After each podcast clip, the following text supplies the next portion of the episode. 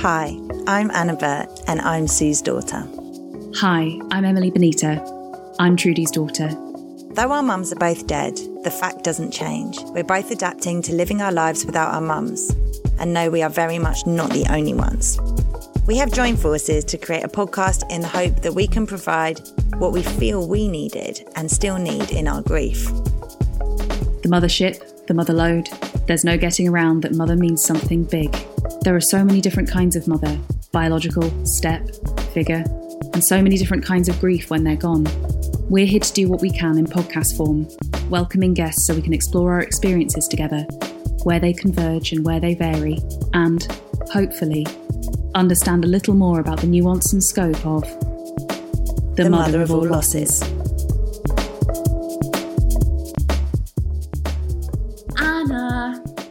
I would say Happy New Year, uh, but let's just say it's a new year.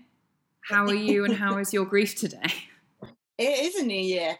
I I feel mad. I feel absolutely mad. I just can't. It just sweat. Well, basically, I was ill over the whole of Christmas um, for two and a half weeks, um, and in bed pretty much the whole time. I got out of bed like on Christmas Day, and so I feel like I haven't had a holiday, and I'm back at work tomorrow, and all my projects are starting back up. I'm not prepared. I feel really overwhelmed, um, and yes, anxious. Um, so it's not, I don't feel particularly happy. I'll be fine in like a week, but it's just like, I don't know. It's like, oh God, yeah, I've got to make money again. Mm-hmm. Mm-hmm. The freelancer's way. Yeah, it's awful. Um, but I mean, it's not awful. I love it and I will love it again. I'll love it again in about a week. But currently, I just feel really overwhelmed, really inadequate, and um, just like worried, which is really stupid. It's also tax coming up. So really, I'm not I'm, I'm like a proper burden over um over this really. But next time we record, I'm gonna be back on top. But um yeah, I feel I feel I feel bad. And I think that maybe that's kind of okay to say in the new year because everyone's like, woohoo, positive, moving forward, stuff like that. But um I do. I feel like I haven't had a break. I feel like my body is um, struggling. Um, I'm really tired all the time. I'm now terrified. I did get COVID as well. I'm now terrified that I've got long COVID. Um, so I feel really floppy. I went to the gym for the first time, which, as our listeners will know, is like one of my biggest joys in life. And I was so weak. I was literally so weak, and I was like, "Oh my gosh, I'm having to start again here." So um, I feel like everything feels like a lot, but it will be fine. And I need to just. I think I always disappoint myself because I did relax over Christmas because I didn't have a choice. I was just lying in bed watching telly, um, and so I was all like, "Ah, I'm relaxed. I'm going to be fine when I go back to work." And it's like the absolute opposite. So I'm struggling, um, and and yeah i just i just am. And my grandma now has covid which i'm obviously worried about. She's in a home. She's still having a horrible time. Everything's just like a bit it's a bit crap really. Um she might be okay. She might not be okay. I don't know. Obviously i can't see her now. Um that that all got quite complicated over christmas as well. So it's just like a lot. I again don't feel like i've had much respite. That's that is a lot. That's the definition of a lot. And I think uh, January positivity people can go do one. Um, A lot. It's it's horrible. Like nothing actually changes.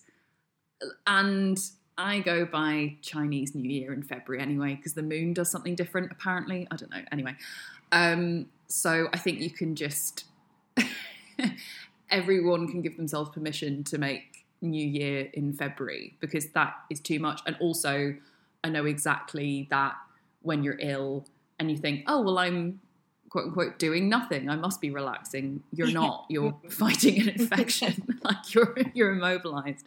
I'm sorry, love. That's so Oh, that, I, I actually feel much better now I've said it. I feel like I just needed to say that out loud because obviously I haven't seen any of my friends either because I haven't been able to. So now, I'm like, I feel like I've said it and now I'm okay. Um, and my grief, my grief is, it's uh, you know, Christmas is you know, like we said before, Christmas is a funny time, and but also, you know, in many ways, I'm liberated by not having the kind of weird traditions and burdens that people seem to kind of moan about on the internet. But similarly, I don't have the traditions and things that people moan about on the internet. And sometimes maybe I will. Uh, excuse me. So it's a double edged sword. But ultimately, my grief is no better or no worse than usual, but my misery is high, which normally just means that I'm generally generally miserable rather than just grieving. Um, how are you? How are you? How was your Christmas? Please tell me it was better than mine. Uh, yeah, it was, but I don't think that's a very high bar to clear. It sounds like you had a really shit time.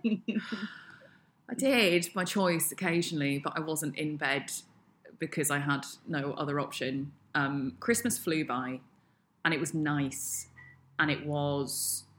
Um, I think what you said there in terms of not having the traditions and the double edged sword, I totally get because I think ever since Trudes died, I've been separating my attachment to Christmas to get by, um, which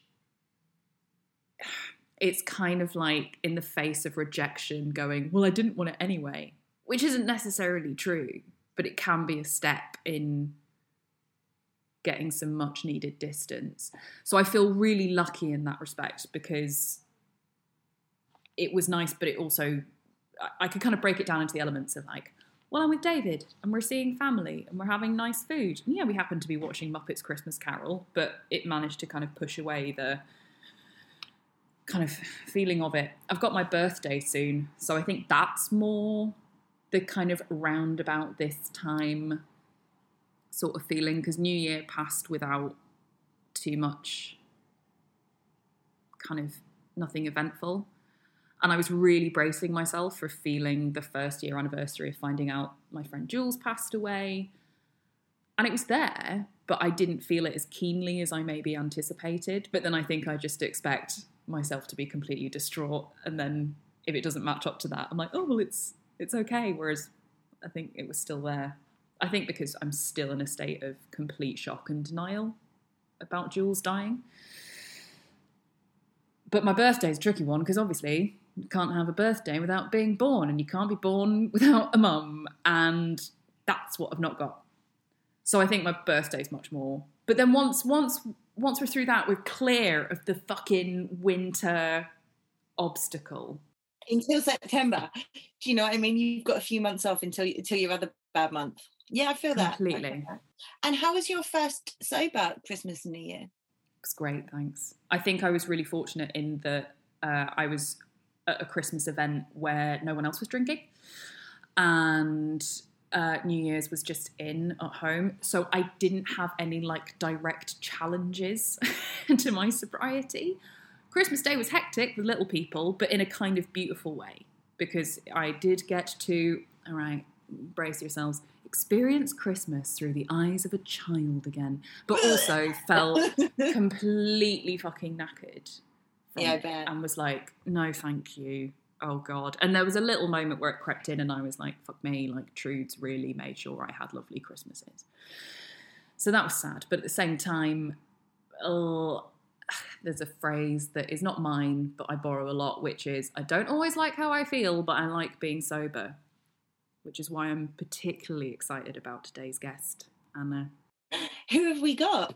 Who have we got? We have, I mean, it's more threat, but we'll start with the triple threat uh, and, and uh, go from there. We have author, editor, and publisher Lisa Edwards. Lisa, how are you and how is your grief today, please? Well, hello. Thank you very much for inviting me on this podcast. How is my grief today? Well, I think mine is um, not as um, immediate because I lost my mother. Well, I think uh, it's 22 years ago now, and um, 12 years before that, my father, but we're talking about mothers today. Um, and so I always describe my grief as it's almost like a sort of low low lying water table that rises every now and again, but I never know really when it's going to rise. Um, Christmas, I've just got used to, particularly post marriage, um, being solo, usually in another country where I can ignore it, although you can never quite get away from Christmas or the solo, the highlighting of your solo status at Christmas. So, um, but I, have managed to get away. And this is the first year I'd say that I felt okay about soloness. I went to a, a lovely family, um, a, a, couple with their 11 um, year old son, a dog and a cat, their one set of parents. And it was like a proper cozy family Christmas day. But I was really happy to come back to my flat as well. And of course, I remember Christmases past. And I think I've, I've, I'm 54 now, and I've just got to the stage where I've almost like laid to rest the the Christmas angst, and now I'm sort of remembering the, you know, the the fantastic 70s and 80s Christmases that we had. Um, and before it, it, things went downhill after my dad died at 10. Um, so the low water table reappears at times like this. So part of my soloness is doing volunteering. So I've done, I've been doing the vaccine center. And I would say the grief has kind of shown itself every now and again. I see a little old lady who just looks or has just got a kind of way about her that makes me think, oh, that's my mum. This is someone's mum, and she's come on her own, as my mum might have done and you know she might need a wheelchair or some help getting in and i'm sometimes my breath is taken away standing behind them just going oh my god it's my mum. The flattened head where they've been sitting with their head against a chair or a bed. You know it's those it's those little triggers really. So it's not so much the christmas thing it's but it's doing that that's kind of made the water table come up and down. I love the water table analogy, we use water an awful lot here at the Mother of All Losses HQ um, as an analogy. And uh, can I ask, uh, Lisa, um, in terms of, can I ask you ha- what number sober Christmas this one was for you? Um, I'm going to be three years sober on January the 10th. So, um, yeah, it's been a really, I think being sober has helped me cope with the grief because I would, I, I had one Christmas on my own, fully on my own. I wasn't going to friends until the evening, and I did a full on wallow one year. Um, I did. I got the. I was drinking prosecco. Somebody bought me a really sad movie, or I thought it was sad anyway. It was Before Sunrise. So romantic, but I was post-marriage wallowing. Nobody wants me. Nobody loves me. I'm on my own, and I almost like self-harm. I brought it on. I managed to do the first Christmas Day morning. I went for a run. It was sunny. I had smoked salmon and scrambled eggs. And I thought, oh, I opened my presents, got this DVD, put that movie on, thought, is it too early to have the Prosecco? no. Um, I had the Prosecco. And to be honest, by about two o'clock, I was on the phone to the Samaritans. Um, to a very, very lovely Irishman in Donegal whose dog was barking in the background. I'll never forget how lovely he was. I felt stupid, you know, the, the classic kind of 40 something woman um, you know, crying over her prosecco, calling the Samaritans. You know, I wasn't. I had had a years before a, a suicide attempt, but it, that was that was for something else. But I wasn't going to do that. I just really wanted to talk to someone, and he he sort of did that job. So I have the memory of that awful Christmas day, um, which I brought on myself. I fully brought on myself. Um, and I feel quite peaceful in a sober way now that I know I know if I started drinking again, I might go there again. Um, but I feel just much more like to use the water analogy, the you know the calm seas. I went for a walk by the sea. I go every day, and I happily went to my friend's house for dinner and games and watching TV, and happily came back again. And I didn't go out on New Year's Eve either, um, because really it just seemed. I think I loved New Year's Eve because it was a an a, an evening of enabled massive drinking. Um, take that away, and I was like, well, what am I doing it for, really?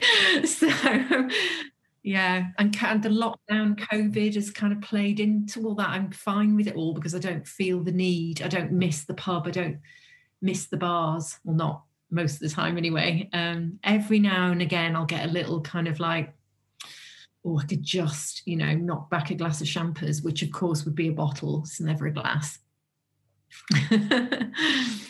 Lisa, that was thank you for being so honest and raw. It's um it's amazing, really. And I mean, congratulations, three years is a huge achievement.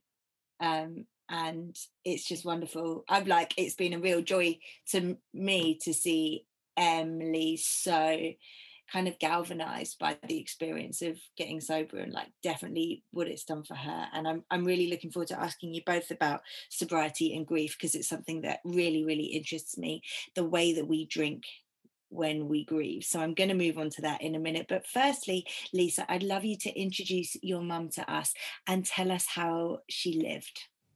Okay, she is. Um, she was Elizabeth Pamela Mary Edwards. Though I like to sort of give her a title when I when I talk about her. her she was sort of known generally as Pamela, but um, Elizabeth Pamela Mary is just something that always um, springs to mind, and all of the the female children in the family have got a version of Elizabeth in their name, and mine um, mine's Lisa. Um, she was um, born in 1928, and um, she she's I'm from North Wales, and she was in North Wales. And it's only in recent years, having done ancestry and DNA testing, that I've realised that she was half Irish.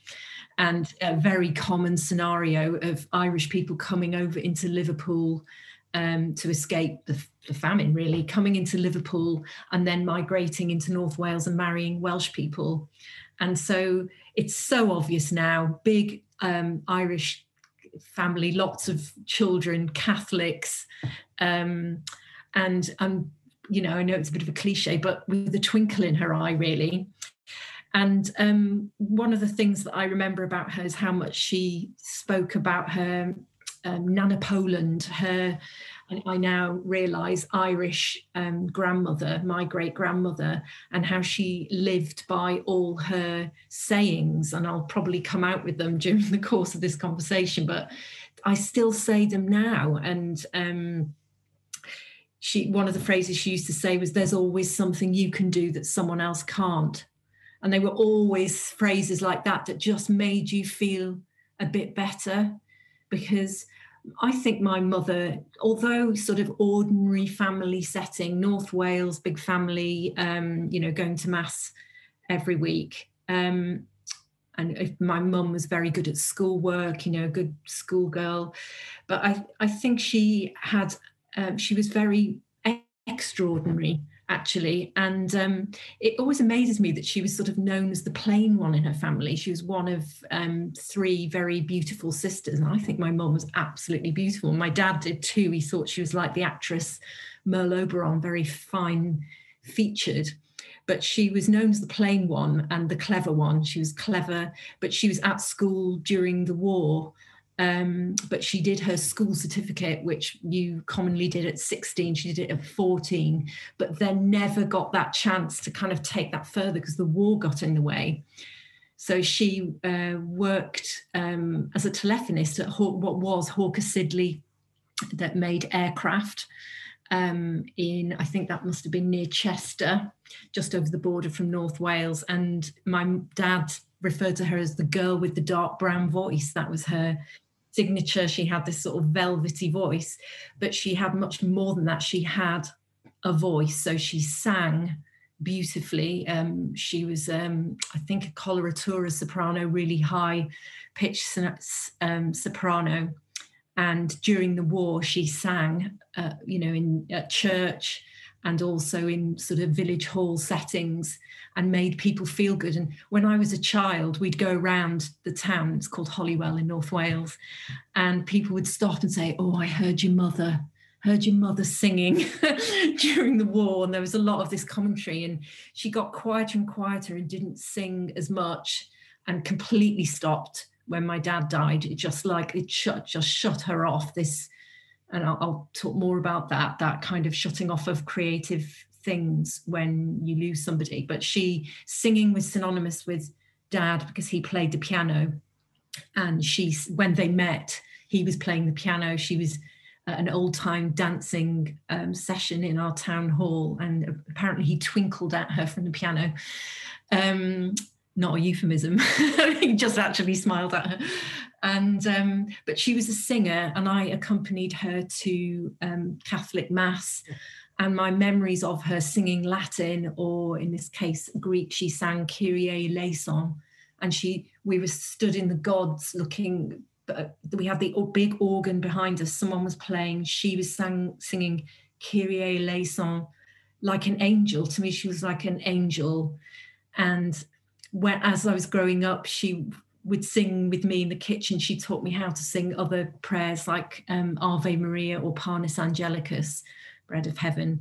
And I can't. It, I find it quite hard to hear those songs now they stop me in my tracks if i hear them come on anywhere anyone singing them in any way just makes me go especially ave maria um because it's just so part um of, of, of her whole life and her personality but um talking about her being she was extraordinary in that way in her academic life and her singing but my dad, who was 10 years older than her, which was quite extraordinary at the time, and they almost didn't get together because she was Catholic and he was United Reformed Welsh Chapel.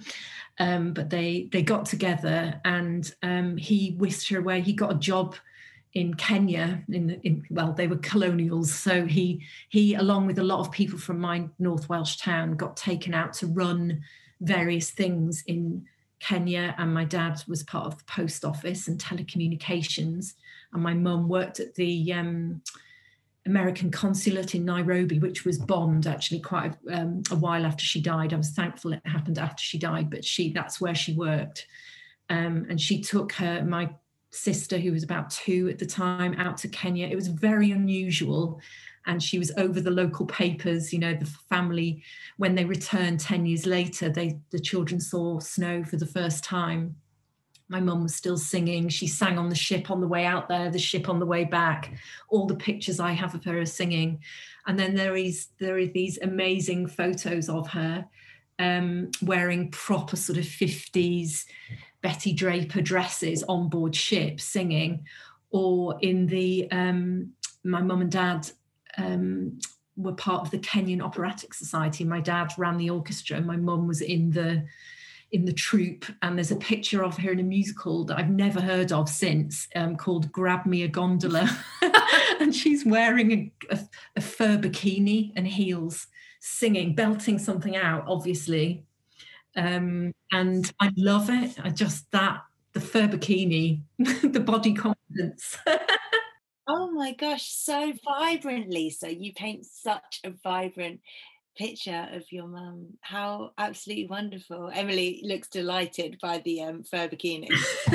Just like what a dreamboat. Like I can't quite get over that. And the dark brown voice and then the soprano. Like, yeah, I'm just immersing myself in Elizabeth Pamela Mary she's she was very glamorous and she was known to be when they got back from Kenya my I think my mum had you know quite uh, ambitions for herself. They bought a big house um, in the town and um, she my dad opened a newsagent shop and I think she she wanted to live that life that she got used to in Kenya with someone to come and clean the house and people just didn't do that then.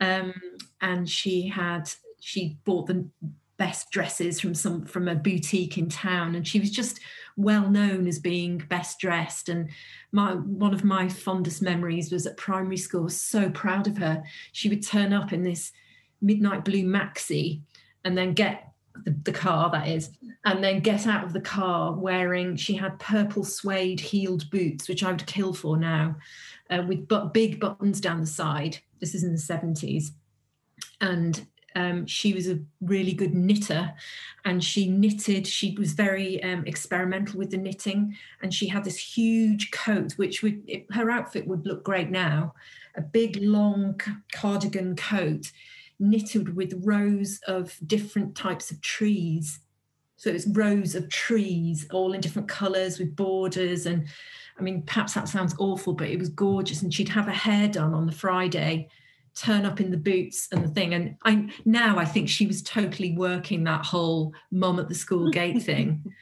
I was just so, so proud of her and doing it in the 70s. I was like, that's my mom. And she smelt good and she just always looked good. And I, I, I took, when I was a publisher in my uh, corporate career, I was definitely channeling that glamorous vibe myself, definitely picked up from her. Sounds gorgeous to me. Uh, my mum, uh, was big into knitting. The more experimental, the better. And uh, it almost became her kind of uniform that she had this like rainbow pinwheel kind of from the back, sort of spreading out into a sort of shawl all around. Sounds wonderful. Like, and I mean, I don't know how I would behave if I saw someone step out of a giant car like that now, but I think I would know that they were the boss. I I think she was sort of by by the time they were back from Kenya and with the shop and everything, there was sort of minor town celebrities as much as you can be in a Welsh town. My dad was the local councillor and a chairman, and they were part of the Rotary and the Inner Wheel. And, um, you know, my mum was part of the sort of women's version of all of that. So they were quite kind of quite, um, they held a social standing, but they did it. My dad sort of started off doing the fireworks in the town and the Christmas tree in the town. And my mum would be there sort of with me pressing various buttons to light things. And there was a lot of ritual around that. And she, I think she enjoyed being that glamorous wife, but I think she also, I think over time I realized, and now in retrospect, I totally think she would have loved to have followed a, an academic um, career, different sort of career. And then she did that for while she was alive through me. I definitely felt like it was she sort of her life kind of stopped being extraordinary um, after dad died, partly because she just stopped trying to make it extraordinary. Um, and but I started to do my thing and she started following that closely. So I always felt like everything I achieved was for both of us but for her really and i still think that. I still think everything is for her. Oh absolutely. You've you've already yeah. given us such a strong sense of what an absolute force your mum was but i was wondering if you could tell us a story about her. And this doesn't have to be like the one story about your mum because we know there are so many stories about our mums. It can just be one that you feel like telling right now. It can be silly. It can be heartfelt. It can be whatever it is just the one you feel most uh, like telling right now? Well, I think that I often tell the story because my mum ended up sadly getting dementia. Um, and she passed away when she was 71 from complications through that. But um, she, through, I'd say, through about sort of eight years or 10 years before that, in retrospect, I realized the signs were there, but it, it, it did lead to a lot of kind of hilarious kind of um, things that we all laughed at. Um, she would say something that sounded a little bit mad, and at the time, I cringe now because I'd say, "Mom, don't say that. You sound mad." But you know, it must have been the early stages of dementia. But anyway, as time went on and the dementia got worse, and she got taken in for testing at the um, Hospital in St Asaph in North Wales, um, it it it was the 90s, and the TV was on in her common room where she was and me and my sister went in. My sister was sort of leading the charge of the the, the care and what we were going to where we were going to put her and all of that kind of thing. And um, davina mccall was on tv doing big brother and my mum turned to the tv and went oh that that's you. And the only thing i've got in common with davina is um, i had long dark chestnut hair um, and I think I might have had a bob at the time as well, and maybe Davina did, but she thought it was me. And one of the things that I learned, me and my sister both learned with someone with dementia, is don't ever gainsay them. Always agree and go along with it. Laugh as they laugh. Um, just go go with it. And as somebody who quite likes uh, tangential conversations. Um, I, I almost quite enjoyed it. So she started saying, "Oh, you're Davina," and we've just entered into this whole kind of conversation about how I was, how I was, how could I be on TV and and here at the time it was actually me, and I was saying, "Well, I've pre-recorded it," and so she, but it was funny, and me and my sister said, "God, it's good to laugh at it," and she laughed at it because we she had vascular dementia and with that type of dementia you come in and out of clarity. So one minute she'd be thinking i was davina and the next minute she'd realize where she was. It was quite cruel in a way. She'd realize where she was and say why have you got me in here? And then suddenly retreat back to the person laughing at, at davina. So she you, you, all you had to do was sort of follow that. So I'm telling that story because we did laugh at it and it was important to laugh.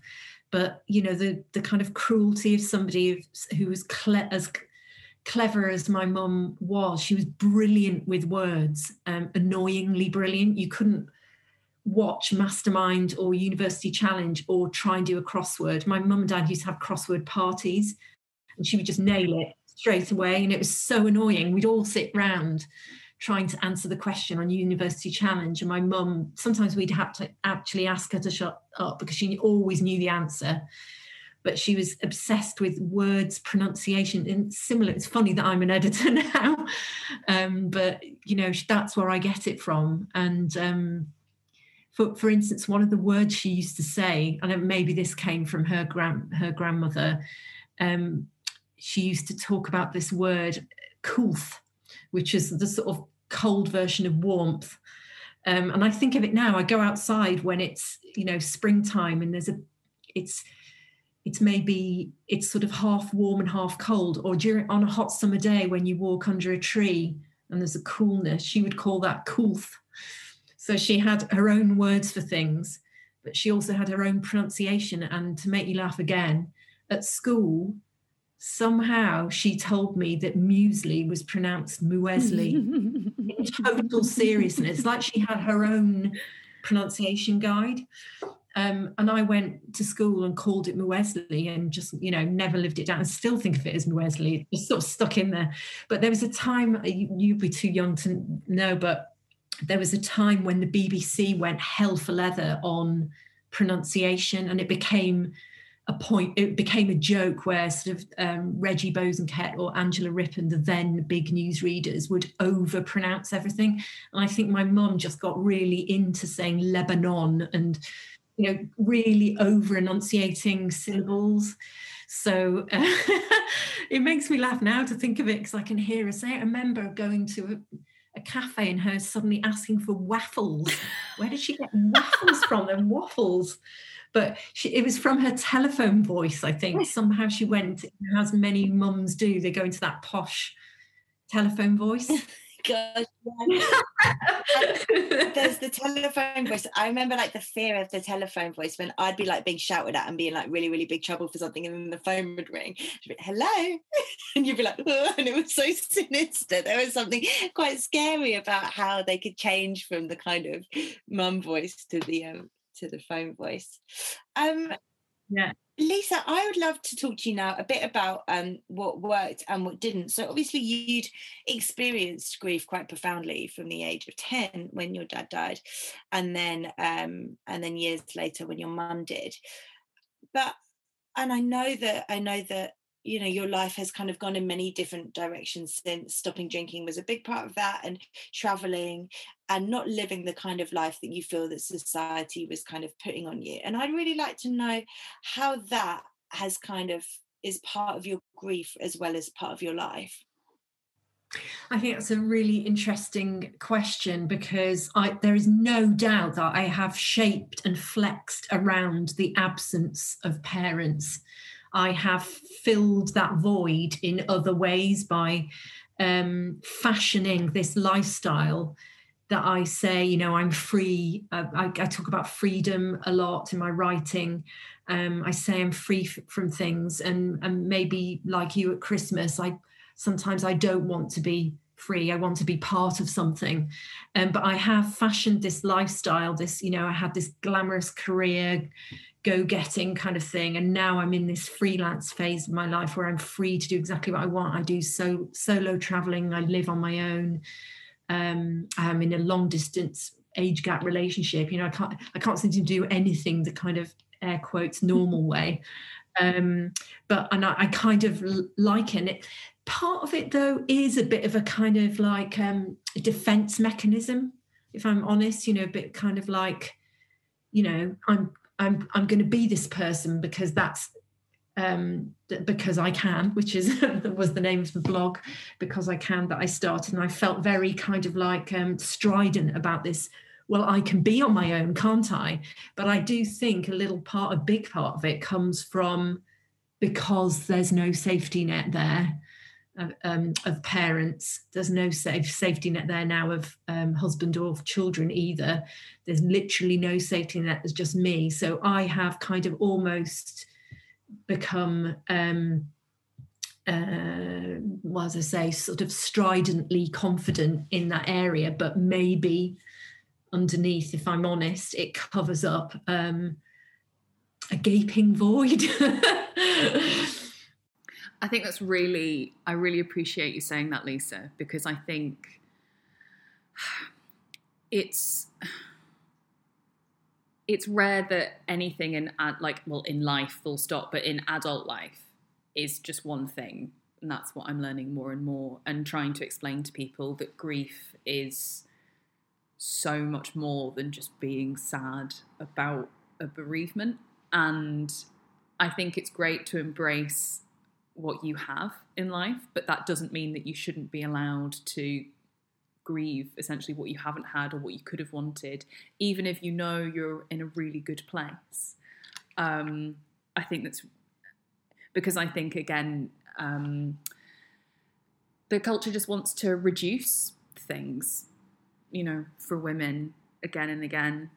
I'm thinking, I've, as I was speaking then, I've just transported back to moments where I've done that kind of strident solo thing. On my wedding day, I, I, was like that because, of course, you know, the missing people at the top table kind of thing. I was determined, almost as an act of um, self harm, as I write about in my book, to be on my own. I was wearing a, you know, a bias cut backless red satin gown. I was standing on my own in the aisle. The, the Church of Scotland minister said, Are you sorry, are you going in on your own? And I went, Yep, yeah, it's just me. But I was almost like, Here I am. You know, so what you're going to say about it? It was a bit kind of challenging like that. I was a bit like that. And I was just determined um, to show that you could be on your own. But, you know, um, of course, inside, um, there was the, it was covering up that hollow feeling of no one being there. And my ex-husband had his whole well he didn't have his whole family he had his mother and um, sister. And he'd spent the night in the in his you know um, maternal home where he grew up. And i was on my own in a scottish castle being scared of the alleged um, grey lady ghost because I was in the library room trying to prove something, trying to prove that I could be as alone as alone could be. It was a bit like the Christmas Day thing. I did that to myself to prove something. And I was what I was doing was I'm I'm okay. I'm here. My parents aren't here, but I'm here. And it was almost aggressive.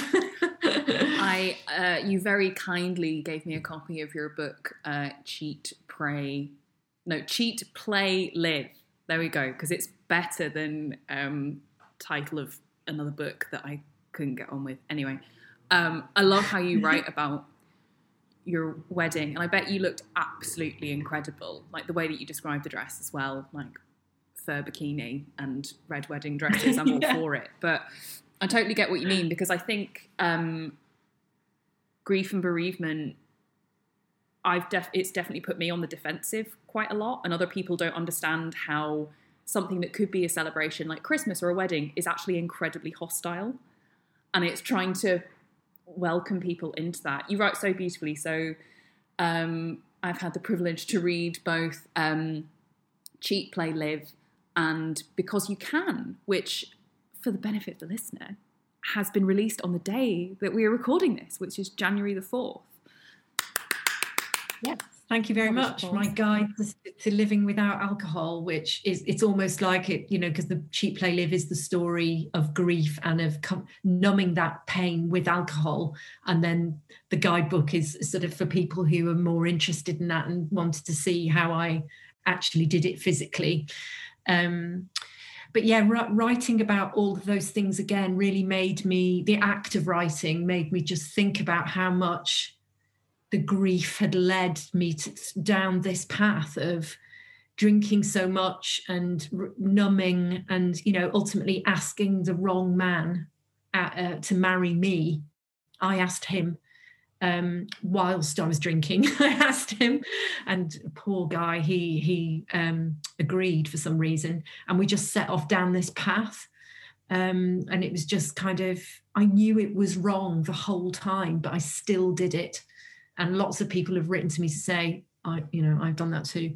Um, but yeah writing the book made me look at through see that how that initial hurt. It was primarily the losing my dad but then what had happened in the 90s was the confluence of my mother's increasing dementia and then death alongside me drinking plus the cool girl ladette culture so all of those things came in the perfect storm. And it, it was, and I was in publishing as well. So we were all Bridget Jones. We, you know, our best relationship was with a bottle of Chardonnay, and it was, it actually was. Um, so, um, and it's just, I know there's a whole host of us out there of a similar age who've come to this conclusion and have started to face it and started to cut down or give up our drinking. You write so brilliantly and I think what I really respond to in both books is how you use your specificity and your very unique circumstance to then allow it to be even more universal somehow and that other people can come exactly like you said like other people saying like i've done exactly the same thing. And i love how the combination of your books um, point out that it's not necessarily being alone is a problem. Like I'm a big believer in that there is solace and there is loneliness, and both of them are being on your own, but so much of it is about finding a different kind of connection, which is so difficult when the connections you really want are taken away from you. And it sounds to me like simul- like you being by yourself is simultaneously what did and didn't help. Um, and I was wanting to come back to when you were talking about creativity there. You were speaking about um, your mum singing and how that stopped when your dad died. And I wondered how you felt creatively when she died and how creativity has the role that it's played in your grief. It was so, when looking back, I, I only realized again um, a few years ago what had happened because one of the things I did during the writing process was go through the patterns, look for the patterns in what had happened. And I could see these repeating things. And I thought about mum largely stopping singing when dad died. She, we'd catch her every now and again saying, singing something in the kitchen, a, a musical, something from, she liked Oklahoma or Sound of Music. Um, and she'd shut up if anyone came near because we'd all be, you know, desperate of her to sing something and it was only, it was later that I realised that must have been her grief. She just couldn't go there. She, there was no joy in her heart.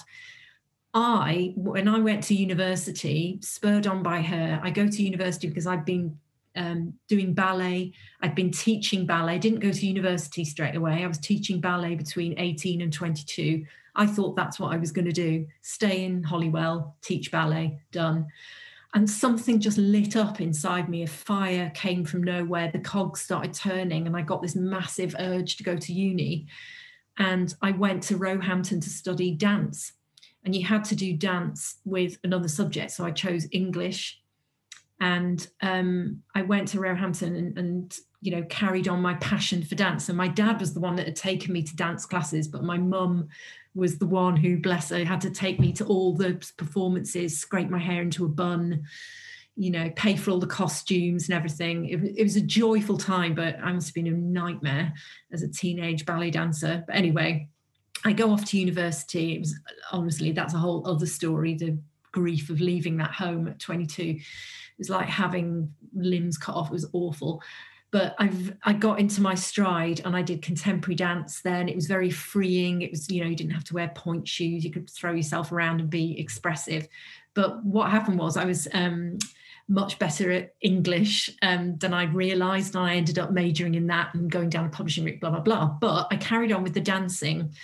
And in the 90s, I moved to Brighton and um, started doing class. I was doing advanced classes. I was still, there's a the Roehampton dance course was brilliant. So I was quite a, a good standard. And I, I used to do advanced dance classes with people like Wayne McGregor, who's now the resident choreographer at Royal Ballet. Um, did classes with him with, in Brighton. And it was only years later that I realized I stopped dancing when my mum died. I didn't even notice myself doing it when she died. It just went. And it was only years later I turned around and I thought, I've stopped dancing just like mum stopped singing. And I think that I was I did so much for her that and that was just the other the dancing was almost for her and for him. And with both of them switched off, my light went off. And I just didn't have it, I haven't done it since. I tried to go back to a couple of classes and it just wasn't there. I've since embraced yoga in a different way, but not in the same way. It was oh, I still go and watch ballet it's one of my favorite things to do, um, and contemporary dance. But I just haven't been able to dance. So I think there's something interesting there, isn't there, about losing the will to create something or express as part of grief. Oh, for sure. There's so much what you say, Lisa, about like that, that's coming to my mind about the kind of like inner child in you and and the kind of defiance and and that's something that I feel really strongly um you know that that kind of that that hard edged teenager defiance almost. No I won't do that. No I won't you know um, and and that's really really resonating for me because I still find myself, you know, when I miss my mum and really having parents the most in the traditional sense is when I'm feeling my most frustrated. And that so much of kind of what you've said about um, you know just just really really resonates with that. Um what haven't we asked you lisa that you would like to talk about? It could be anything from the grief from the from your grief to your writing to the way that you handle relationships now. Is there anything that you feel would be beneficial for anyone listening to hear?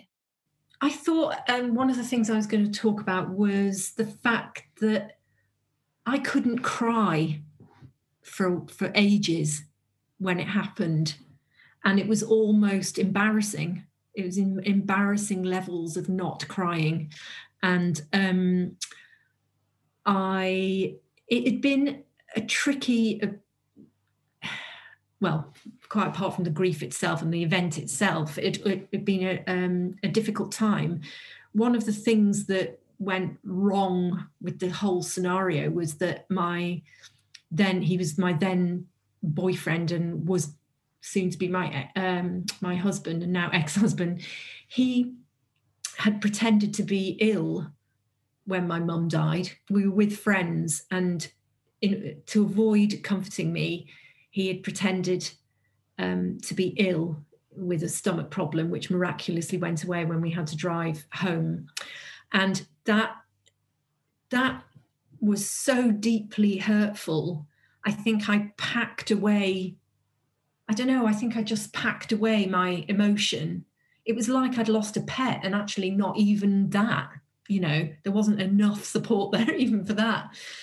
Anyway um, i packed it all away and we went as you may know, you know, when you lose somebody, there's this whole administration thing that comes in that almost comes in as a, a distraction, paperwork you have to do, stuff to get signed, bank accounts, selling houses, you know, clear. And, and one of the things was clearing my mum's very, very sad house. It was just such a, a sad little house because she kind of just lived her her worst years there and just surrounded herself with big piles of newspapers and that's what we were sort of clearing out it was like a little hermit's cave in there but anyway my ex-husband came with me to help and my sister to clear out that house and um, through all that time i just didn't let any massive crying bouts happen they weren't there just didn't the water table was low i was like where is it am i i'm a cold-hearted bitch and I thought that people might be looking at me weirdly, you know, why isn't she more upset? So I we cleared the house and so we were obsessed with practical things. Even at the funeral, I I did the defiant teenager thing. I stood up and I thought, I'm gonna read, I'm gonna listen to Panis Angelicus, I'm gonna have Pavarotti singing Ave Maria, the most emotional thing you could possibly have. And I'm gonna read out a really emotional poem and I'm gonna show everyone I can do that. You know i can be strong kind of thing. So i was doing defiant child um, and it it still the waters didn't break and we all you know there was a kind of wake afterwards where we all met you know and i thought why don't we do this? Why didn't we do this while she was still alive? Because you know she would have loved this. Of course we just people kept away from her because she was she was pushing people away and then the dementia just people can't handle it. And that's kind of fairly understandable. Anyway, just after that wake, we my ex-husband took me to the supermarket to pick up a few things. We were staying in a sort of um, B&B in North Wales nearby. And I ran in and it was just it was like a gateway or something, like cheap and cheerful. But my mum was there almost every day. And I saw a woman with a basket with a couple of cans in it. And it was that thing like the volunteering where I just saw her, my mum, with what she used to buy, you know, one thing of yogurt, a tub of yogurt, a can of tuna, some biscuits, just like a tiny thing. And that was the thing. It just triggered an absolute tsunami in the middle of Gateway in, in Holywell.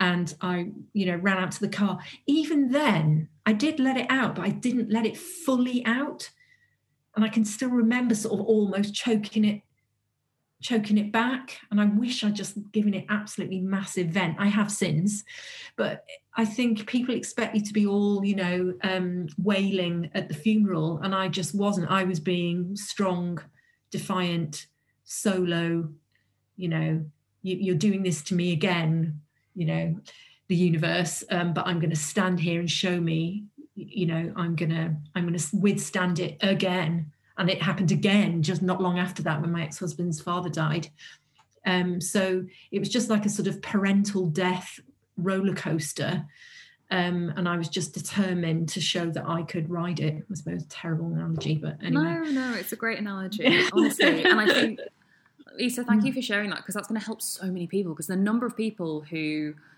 uh, come to me because I am now you know, um, by partly by choice, partly by mainly by circumstance, uh, someone that people come to now in sort of bereavement and, and grief. And the number of them who say, like, I can't cry. And they do think something's fundamentally broken with them. And I'm like, no, it's your grief and it happens how it happens for you. And I think I could talk about trauma for hours. We should probably start a side podcast, Anna. But I, I, I, think people don't necessarily understand or appreciate or give themselves the compassion to understand, particularly with such a traumatic dying as your mum had. And when I read that passage in the book about your ex husband, I wanted to tear the page in half. And uh, I was also reading on a PDF. So I was going to do something really horrible to my laptop. That was how strongly I. But people can't deal with it. Like the compassion is that we still don't know how to deal with it that's one of the the things I, I, was going to say about what you know you asked me about what worked and didn't work. You know what didn't work was somebody pretending to be ill um, when my dad died. And i've noticed a pattern of that. When good or bad things happen in my life there's a pattern where some people pretend to be ill to get away from it. They do. Um, it's a thing. It must be a human thing. Um, but what did work was those people like us that kind of almost loom out of the woodwork, the unexpected supportive friend who comes out of nowhere to say, oh i lost my whoever last year and you know i just want you to know that blah blah blah. And i've since found and i'm sure you have that really it's only the people that have experienced it that do loom out of the woodwork thank god. And i always make a massive point of it you know going over to the person um and you know i i can't stand phone calls but i always make a phone call because i remember that day you know or a couple of days after where a couple of friends actually properly called me in a way they never did before but it just really meant a lot. I picked up the phone you know whereas now i would run a mile but um, i appreciated the call um, and that was from people actually who hadn't lost anyone. But i remember going back to work very quickly and then the, the woodwork people came out the ones that had lost people and they knew it is like a sort of secret club isn't it it's that's exactly it. It's the secret club that you don't want to be in, but you're in, and then you're very grateful that exists. Um, which feels like quite a nice note for us to end on today. Lisa, thank you so much for being such a wonderful first guest of the year. Um, I feel 100% different from how I did just coming on. I didn't realize how kind of pent up I'd been feeling over the last few weeks, and even just talking to you two today has even made me feel so much better and more human. So thank you for that. And I'm sure your honesty and rawness will definitely help a lot of our listeners. So thank you very, very much. How can we get copies of your books, Lisa, about Cheat Play Live and your book on sobriety? Okay, well, um, Cheat Play Live, my memoir, Woman, Woman's Journey to Fearlessness and Freedom, um, is available on Amazon in ebook and paperback form. You can also order the paperback from online or any bookshop because I'm set up for that. Um, because you can is purely on Amazon at the moment. So it's a guidebook to living without alcohol, and it's available as ebook at 199 and paperback for 499. And as you say, they look it, it launched today, so it's a great day for me. Thank you so much, Lisa. Thank you.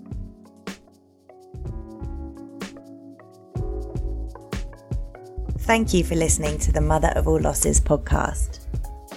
This episode was produced by Chris Thorburn. Music by Kane Aris, who can be found at Atom Collection 2 on SoundCloud, with huge thanks to Hannah Trevarthen. If you want to get in touch with us, you can reach us on the mother of all losses at gmail.com. We would love to hear from you. Until next time, take care of yourselves and your grief.